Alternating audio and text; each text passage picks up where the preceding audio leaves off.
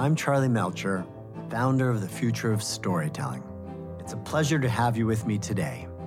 If this is your first time listening to the FoST podcast, welcome. And if you're a returning guest and enjoy the show, please consider telling a friend and leaving us a five star rating wherever you get your podcasts. I grew up in New York City and used to love walking around the streets where there were so many different types of stores to browse and explore.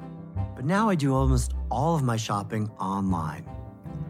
And that's true for many of us, which is why so much of brick and mortar retail is struggling. After all, how can a physical store compete with the ease and comfort of online shopping? I wonder what motivates somebody today to leave the comfort of home to go out to a store to shop. Our guest today, Ben Kaufman, has come up with an innovative new model that completely reinvents the retail experience. Ben knows a thing or two about running a successful business, having been the CMO of BuzzFeed and the founder of the startup Quirky. His latest venture is Camp, the revolutionary retail concept for families with young kids. Camp creates stores unlike any other. They combine theater, activities, and shopping, allowing families to not only find and purchase products that they love, but to spend quality time together. By uniting merchandising with hands on storytelling and play, Ben's created something with Camp that even the most popular online stores can't replicate. Not just a place where you can go to buy things, but one where you can go and create memories. With nine camp locations across the country and more coming, partnerships with some of the biggest brands and IPs in the world, and countless families returning regularly to his stores, Ben truly understands the potential of immersive retail. I'm delighted to have him on the podcast today to share his insights from the front lines of the experience economy. Please join me in welcoming Ben Kaufman.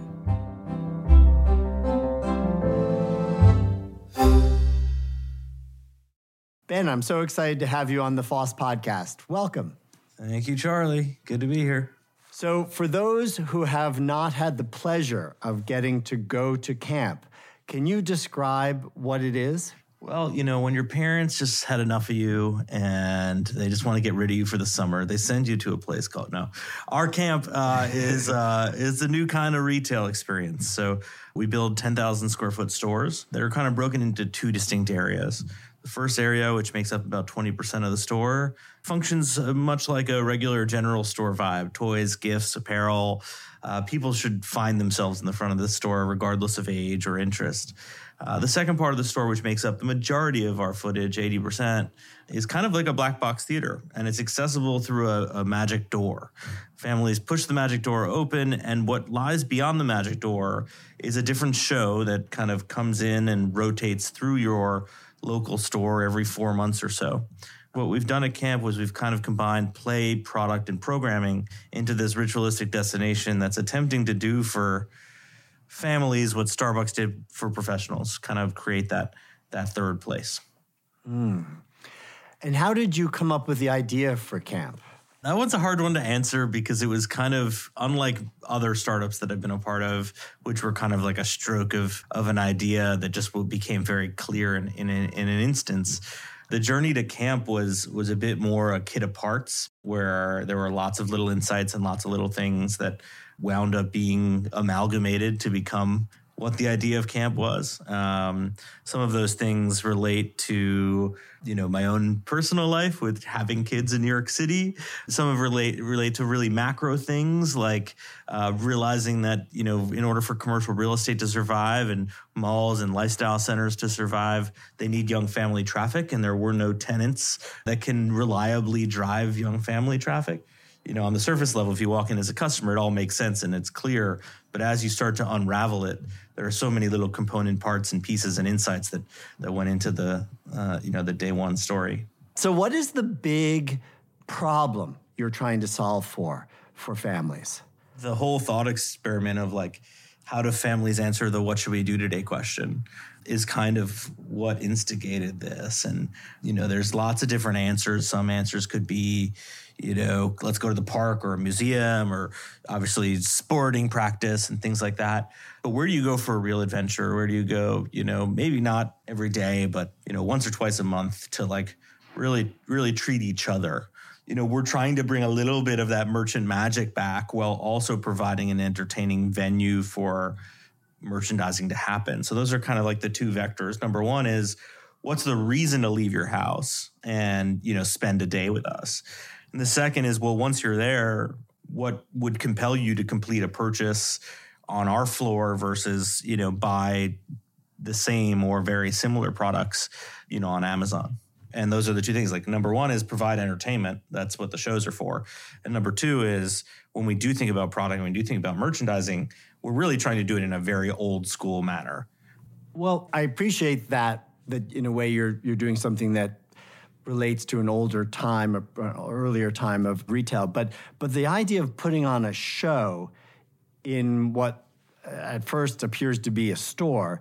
You've described it to me as you know you've you've got nine stores that are like black boxes with retail fronts. So really it's almost more a series of places for experiential storytelling for families. So tell me more about the shows. I mean, that seems to be the thing that that really is cutting new ground. It is, yeah. If you think about the the, the store as a venue and the shows as as um, you know the performances, we have basically two different types of shows. We have shows that we write and, and develop on our own as camp, and then shows that we uh, write and develop with partners. And uh, you know, when we started, we did it on our own, just because you know sometimes these big studios and big companies take a while uh, to get to get situated. But now we have you know we have shows that are live with Disney and and others. The whole idea is that instead of just watching a movie, like a kid watching Encanto for the first time, the promise of camp uh, is is instead of you know that kid watching Encanto and then going to Walmart uh, or Target or name your retailer and seeing like an Antonio doll on the shelf, um, from the film. Instead, what if we allowed the the kid to actually walk into the Encanto, feel like they were in the movie, feel like they were one of the characters, or in in, in our case, one of the townspeople, and s- enter the casita and roll around in the rooms and um, sing songs with the villagers and so on and so forth. These are the worlds we try and create so that when that fandom is sparked by you know watching a film on Disney Plus or or in a theater, um, the fan journey continues into an immersive experience that allows the kids' imagination and f- frankly the parents' uh, imagination to to further take hold and not just be relegated to you know a plastic item on a shelf. And how do you develop a show like this? Every show's a little different. You know, with Disney, we've done two shows now. We've done Mickey and Friends, and then we just launched Encanto last week. Encanto was a really special development experience because we actually got to work with the filmmakers. Uh, we basically, you know, tried to merge how our venues work with you know all of the story beats that are in the film all of the major kind of iconic visuals that people see in the film mickey on the other hand was a little bit more interesting because as disney says mickey can exist at any place at any time and do anything, um, which on one hand is amazing. On the other hand, what do we latch onto? And for the Mickey experience, we actually had to write a story from scratch about how you're at camp to celebrate Mickey's birthday and something goes horribly wrong. And you have to kind of unwind the problem as you as you continue on through the experience. And what we found, at least in our early findings here, is that uh, latching on to big iconic visuals like uh, Casita in in in Encanto uh, is definitely an, uh, a bit of an easier development process, although that comes with more scrutiny because there's more kind of like reference materials. But at the same time, you know, being able to write a write a narrative for Mickey himself uh, is equally as fun. So, you know, each of these processes is a little different, and you know, generally the way we go about it is we try and like we, we actually just make a grid literally a table. And if you if you kind of close your eyes and imagine just like a simple table, the rows are the different story beats. So you know, kind of narratively, what what a customer will will kind of encounter in each room, and then the columns are what is the scenic environment, what is the story being told, and then what merchandise coincides with it. And then the play moment also is another uh, the interactive play moment. So those are the four columns, and then the rows are just the different the different rooms, the different story beats throughout the experience. Well, that's really unusual. I mean, I've certainly heard about story development where you're thinking about the narrative beats, where you're thinking about the environment for those, the set of the scene, and you're thinking about an immersive, certainly the play, you know, the interactivity, what's happening physically for, for your guests in each of those spaces and, and moments in the story.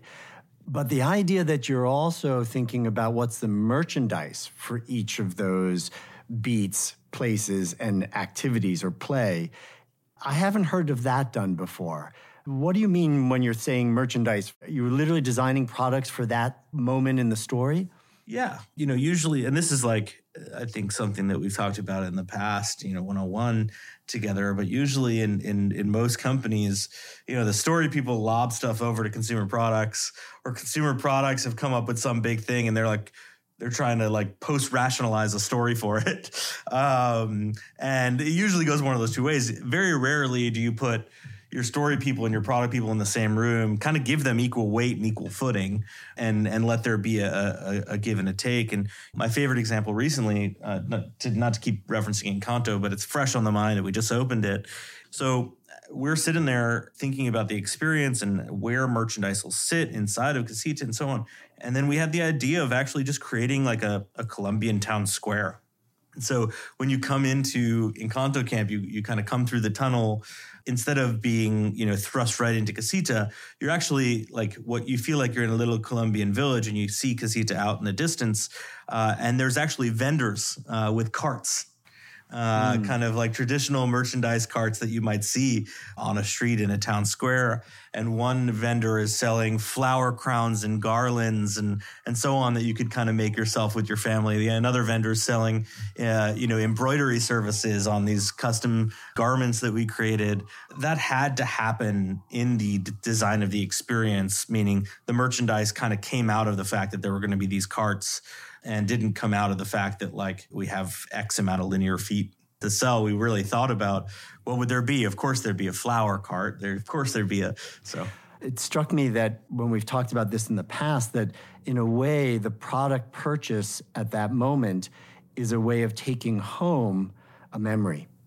Yeah. Right? It's about a physical, tangible reminder of this thing that we did, mom and I did together in that experience. And that seems like a very different way of thinking about creating product than than how most people do. Yeah, it's a token. I mean, the, the word souvenir for some reason is a little bit taboo. Like, you know, you hear souvenir, you're like, it's a souvenir. But like when you think about what that word means and what it means in relation to like a thing you did with your family, it could be really powerful. And when we when we develop this stuff, we we tr- we try and you know not make it some you know, stupid key ring you're going to forget about or whatever, but something where when you look at this thing or you hold it or you wear it or whatever, you're going to remember that 2 hours you had with your with your mom spinning on a flower I relate to that again because at Melcher Media and FoST, we make many books, and often we're doing books tied to, say, Broadway musicals. And people will go to the musical, a special night out, and then they take that book home. You know, yes, they like to read about it. Yes, they're interested in the content, but it's also, as you said, like a souvenir or a, a way to remember, to memorialize this evening and, and bring it back and, and keep it alive. So, how do you also think about your product development and your product mix in the store? You know, one thing that's the biggest, I would say, misconception about camp is that we're a toy store.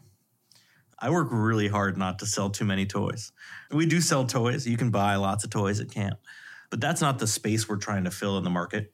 Our assortments are pretty diverse. Like we'll sell everything from like gourmet food to apparel to pajamas to toys to gifts to novelty items to things for adults. And we're very much narrative merchandisers. We're not trying to fill category, space, or SKU counts. We need 30 SKUs in, in accessories and 12 SKUs. You know, this is how retailers operate. We are merchandising to the story that we're telling and more and more you're creating your own product right so more more and more percentage of what's for sale is camp generated yeah that's you know the long-term project is we want about half of our products in our store to be camp branded products and right now we're kind of in the 25 30% range um, and and expanding that as we head into next year. When you're organizing a show are there different types of um, narratives that you think about when you're building a show? Yeah it, it's really a, a multi-part problem because on one hand we're trying to tell a story.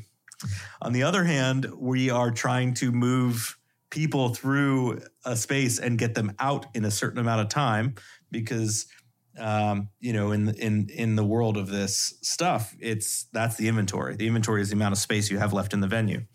Um, so there's a lot of vectors. One is how how quickly do we need people to roll through. Number two is how do we tell the story most effectively. Number three is uh, kind of really layout and and in order to tell the story visually, do they need to go room by room or could they could they explore on their own in a in a nonlinear fashion and so on. And this really kind of boils down to a couple of different formats at least in our own work so far.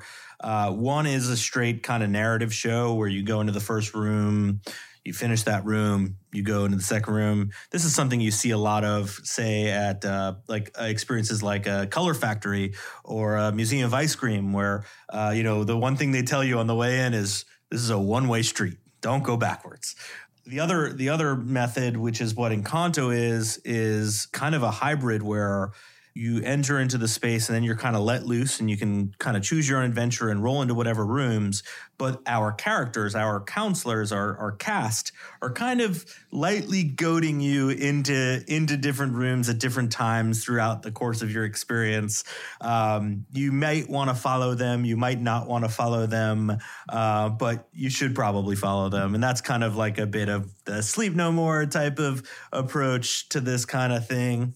And then the the third, which is to me the most interesting, is hub spoke, where you bring them into kind of a central area, set the stage for the story, let them touch rooms and then come back, touch rooms and then come back. And that's another another format that we're exploring. And you know, all of these have their different pros and cons. We've also started to implement little like timekeeping instruments um, to let to let families know again ever so gently. We don't really ever want to kick a family out, but ever so gently, like okay, your time your time here is up. What we did with Encanto is we created uh, you know the movie of Encanto centers around the magic of a family uh, that was just kind of stored inside of a candle. And uh, so when you come to Encanto Camp, you're actually given a candle um, and the the timer on that candle is set to about 55 minutes. And when the candle uh, time is up, it, it just starts to kind of ever so uh, gently flicker. Mm. And our our staff members are trained that if they see a flickering candle, they are kind of guiding you towards a finale moment, uh, which will then kind of tell you that you need to vacate. That the story's over. Yeah. What are a little bit of the pros and cons of each of those? with the narrative, people, uh, you know, the, the room by room, people always feel rushed. And they are rushed because there's another group right behind them and they got to get into that room six minutes after you get into that room. And what that doesn't allow is it doesn't allow uh, kids and families to kind of find themselves in the show. Uh, meaning, like, if they're really into one room, they still only have six minutes in that room and they're never going to see that room again unless they do the whole show again. I like the narrative shows, the room by room shows, because the throughput's amazing and you could fit a lot of people through. But I don't love it because it doesn't let uh, families do what families do, which is find their identity inside of one of these stories. And tell me about the evolution of the ticketing for the experiences, right? At first, you didn't charge for that separately, if I remember correctly. And now that's a ticketed event. You know, when we opened the store, uh, December of 2018, it was free to go through the magic door there was a ticketed paywall in the very back of our store when we first opened, which was a it was like kind of like a theater space where we did crafting and music classes and kids yoga classes and things like that. So we always had a ticketing aspect at camp, but it was always free to go into the experience. And then we realized that people were comfortable paying for an experience, that they found value in the shows that we were that we were delivering. And it's a big part of our business now. It's about 30% of our business is basically people paying to come into our store, which is weird to say out loud. And by the way, what is what is an average ticket price for? It depends on the show, but anywhere from twenty to forty five dollars uh, per person. We do charge for both kids and the adult. and so that gets booked in advance and then they show up do the experience and then then there's an additional purchases of merchandise when they're there how are you thinking about that? You actually taught me a phrase i'd never heard before which was um, fresh wallet. What's that?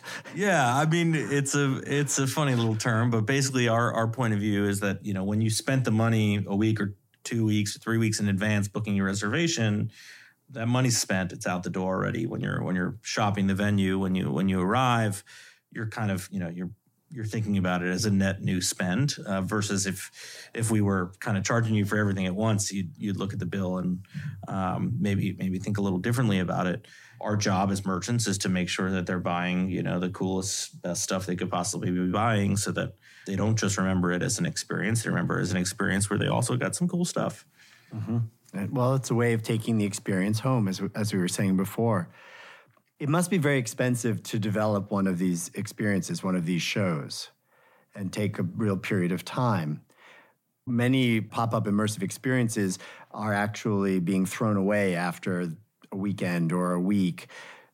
Your intention is to travel them, is that right? To build the show and then be able to take it from, from venue to venue. That's right. Yeah, we try and standardize uh, our venue builds, and and you know what goes along with that is that every one of our experiences, our shows, are kind of designed and engineered like traveling theater or a trade show booth might be, um, so that they can break down and pop up in another venue, another store that we own. And yeah, like it is expensive to build a show. I mean, it's it's definitely millions of dollars to to to launch a, a, show, um, and we launch you know. Th- three plus shows a year at camp the thing that that's funny to think about though is that you know these pop-ups that you see happening all over uh, cost just as much and then they're gone. And that's kind of our business model is making sure that we get in front of these brands and, and ip holders and so on and say hey you could hire your experiential agency and go that route and and have your own venue and have uh, you know a, a, store for a few weeks. Uh, you could partner with us. We'll build your show out and we'll tour it for three to four years. As the experience travels, we'll optimize it, we'll get it a little bit better, we'll flow in the right merchandise and so on. And it's hard to find a either a marketer or an IP holder that you make that pitch to that that isn't at least intrigued. And tell me about the experience of working with big brands and IP holders. How does that work? And who are some of the ones that you've worked with? We've worked with the, with the biggest of the big. Uh, at this point, we've you know we survived uh, the pandemic in a in a deep partnership with Walmart. We um, uh, we've obviously built two experiences with Disney, Paramount, and Spin Master. We have a show with Paw Patrol. We really have grown this company in partnership with big brands, which was always the design. And working with brands is is something you get used to. You know, it's not it's not the easiest path to grow that allows you to learn from each other. You know, they learn from us as a scrappy startup that makes agile, quick decisions, and we learn from them in terms of what it's like to be a retailer or a consumer product company at scale. And usually, it's mutually beneficial. And so sometimes they're actually underwriting the entire show. Other times, maybe it's just more like product placement inside of a show. All of the above. All of the above. You know, we we are we're pro we're pro partnership uh, so it's like when when we sit at the table with a brand, obviously our first our first instinct and the thing we try to do the most of is build shows together. Um, but those are expensive and take a take a long time. So you know sometimes we start out with product placement opportunities or eventing and things like that. But ultimately, the goal is to do big, fun, immersive shows with everybody. I just want to say, Ben, you know, I spend a lot of time in this space of immersive entertainment. And a lot of people who are in that space are still struggling to figure out how to make it sustainable, how to find the right kind of retail. I mean, for example, immersive theater companies are always struggling to find just the perfect unique piece of architecture that they can build a piece in, that they can afford the lease or get an uh, option to extend, and you know, not so far out of town that that no one will come. And what I've come to realize or to think of of what you're doing at camp is that you're really building a network of theaters. Um, around the country to be able to rotate your own shows through, or shows that you do in yourself or with partners, um, and that it's it's a kind of complete. In that way, it's a complete reinvention of retail as immersive experience and a kind of maybe roadmap for other people interested in, in finding sustainable ways to do immersive entertainment. I should mention, for example, also just the multiple revenue streams. Even we didn't, you know, we, we talked around that, but the idea that you're you're selling tickets, you're selling merch, you're you're doing special events, you're doing partnerships and product placements. I mean, most people are lucky if they have t- two revenue streams, and and you've got half a dozen, easy. Thank you. And and to add, I think one of the unsung benefits of this is constraining the show to whatever it is, 8,000 square feet with a 11 foot theatrical grid in the ceiling and you know like the, the the the fact that the show needs to fit in this box in order to pick up and lift into the next box really provides I think a more creative canvas than sitting down with an immersive creative group uh, and say, okay, we want to do an Encanto show. I mean, you could spend a million dollars in Encanto, or you could spend thirty million dollars. You could spend, you could on on all of these shows, you could spend as much money as you want to spend. And one of the things we talk about a lot is, will the customer know the difference between the two million dollar budget and the two point six million dollar budget? Ninety percent of the time, the answer is no. That we as the creatives will know the difference because we are sitting in a room together. Um, but the customer will feel the same thing walking into the walking into the show. I think many creatives would absolutely agree with you that having some frame, some constraints is actually a boon to creativity. Right? It, it, it, it keeps you from spinning out. I mean, you've established, if you will, a canvas for immersive entertainment for families that's really wonderful and i think you'll you'll have a flowering of creativity. It seems like every show you do the quality the, the, the bar rises as you learn more and and understand the the full parameters of what you can do in those spaces. Thanks. We got a long way to go to crack this thing but the thing that keeps us going is walking into stores every day and seeing seeing the smiles and seeing the kids having fun and uh, we had a big weekend this past weekend. I said i sent the team a a little a little a little note on on Saturday morning, and I was like, "Let's go make kids cry today." And and you know the the whole notion of that joke is that uh, our stores keep track of how many kids are crying on the way out of the store uh, because they don't want to leave. Okay, and. Uh, we, yeah, we, we definitely we definitely don't want to make kids cry uh, for any other reason other than you know making them not want to leave the store and and it's really great because that's literally an emotion that that we see so much of every weekend. Ben, thank you so much for making the time and sharing your hard earned wisdom from a few years of doing camp. And can't wait to come see the most recent show. And also, so excited to see you continue to, to multiply and bring this experience to families across the country. So, more power to you, friend. Well, thank you. And I appreciate you doing this. My sincere thanks to Ben for being on today's podcast. To learn more about camp, please visit the links in this episode's description. Thanks to you as well for listening. You can stay updated on the new episodes and become part of the Future of Storytelling family by signing up for our free monthly newsletter at FOST.org. FoST podcast is produced by Melcher Media in collaboration with our talented production partner, Charts and Leisure. I hope to see you again soon for another deep dive into the world of storytelling. Until then, please be safe, stay strong, and story on.